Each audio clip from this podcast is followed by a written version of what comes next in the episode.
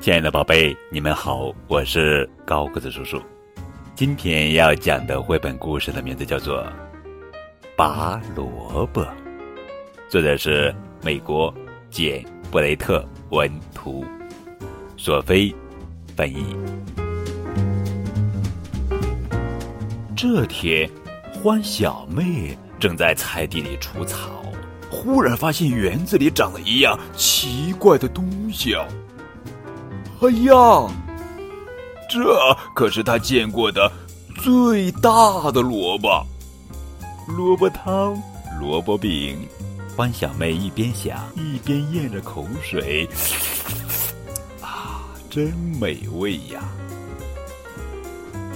在这秋天的早晨，空气变得凉爽，正是收获的好季节。也是拔萝卜的好时候。欢小妹开始拔萝卜，可是她拔呀拔呀，就是拔不出来。欢小弟热心的说：“让我来帮你吧，来，抓紧我，我的胳膊力气大，一下子就能把它拔出来。”他俩一起拔呀拔呀，可是萝卜依旧待在坑里一动不动。孩子们，欢妈妈大声说：“我只要轻轻一扭一拽，就能把这个萝卜拔出来。瞧好了，学着点儿。”可是他们拔呀拔呀，萝卜还是待在坑里纹丝不动。这时，欢爸爸也慢悠悠的走了过来，他笑哈哈的说：“还是让我来吧，让你们看看。”什么叫小菜一儿？哈哈！可是萝卜一点儿也不给欢爸爸面子。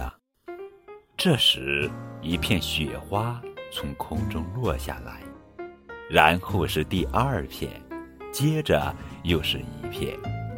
一旦泥土冻结实了，再要拔萝卜，可就得等到明年春天喽。爱吃烤萝卜的小刺猬灵机一动。说：“我有一个好主意，我可以把刺扎在萝卜上，大家一起用力，然后嘿，呵，嘿，呵，萝卜就拔出来啦。可是他们嘿，吼，嘿，吼，嘿，喝了老半天，萝卜依旧一动不动。正要赶回城里的杨先生路过菜地，看到这一幕。”洋洋得意的笑了起来。呵，你们这群乡巴佬，怎么连工具也不会用？看我用脚把它勾出来！呵呵。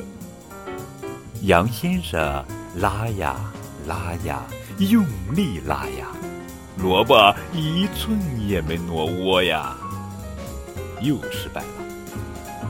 这时候来了一匹大马，路过这儿，也停了下来。我的力气大得很，他嘶鸣着说：“来，帮我把马轭拴在那个美味的萝卜上，这样在天黑之前，我们就能吃上盐拌萝卜块儿了。”马轭发出清脆的响声，大家齐心协力地拉呀拉呀，可萝卜还是在地里一动不动。一只神气的小公鸡在一旁看了老半天，刚才呀。他差点儿和菜锅来了一次亲密接触，所以现在得找个新家才行。小公鸡昂首挺胸的夺了过来，高声说道：“让一让，让一让。”接着，他用嘴叼着萝卜缨子，用力拉了起来。此时呀，在地底下正是狗熊一家的冬眠小屋。他们发现大萝卜。已经伸到床上来了。走开，走开，快走开！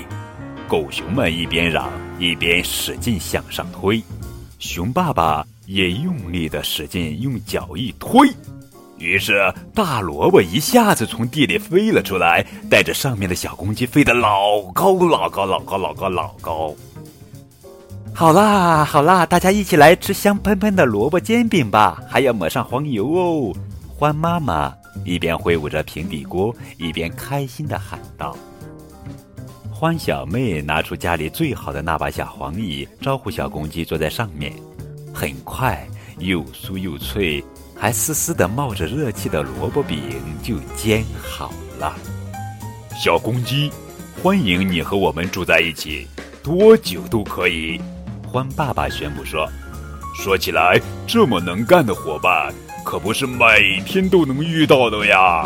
哈哈哈哈。非常幽默好玩的一个故事，拔萝卜。接下来，让我们收听一曲非常好听的儿歌《拔萝卜》。